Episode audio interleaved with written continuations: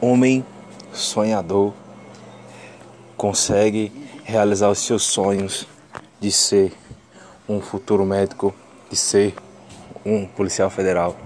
Ele tem muitos objetivos e ele foi um cara perseverante, lutou, persistiu. Ele deu exemplo. Ele tinha pouco tempo para estudar. Ele trabalhava de domingo a domingo e deixou um bom exemplo, um bom legado para outras pessoas. Né? E ele é uma, é uma referência para todos, cidadãos terezienses. E outra coisa muito importante, que era um homem temente a Deus.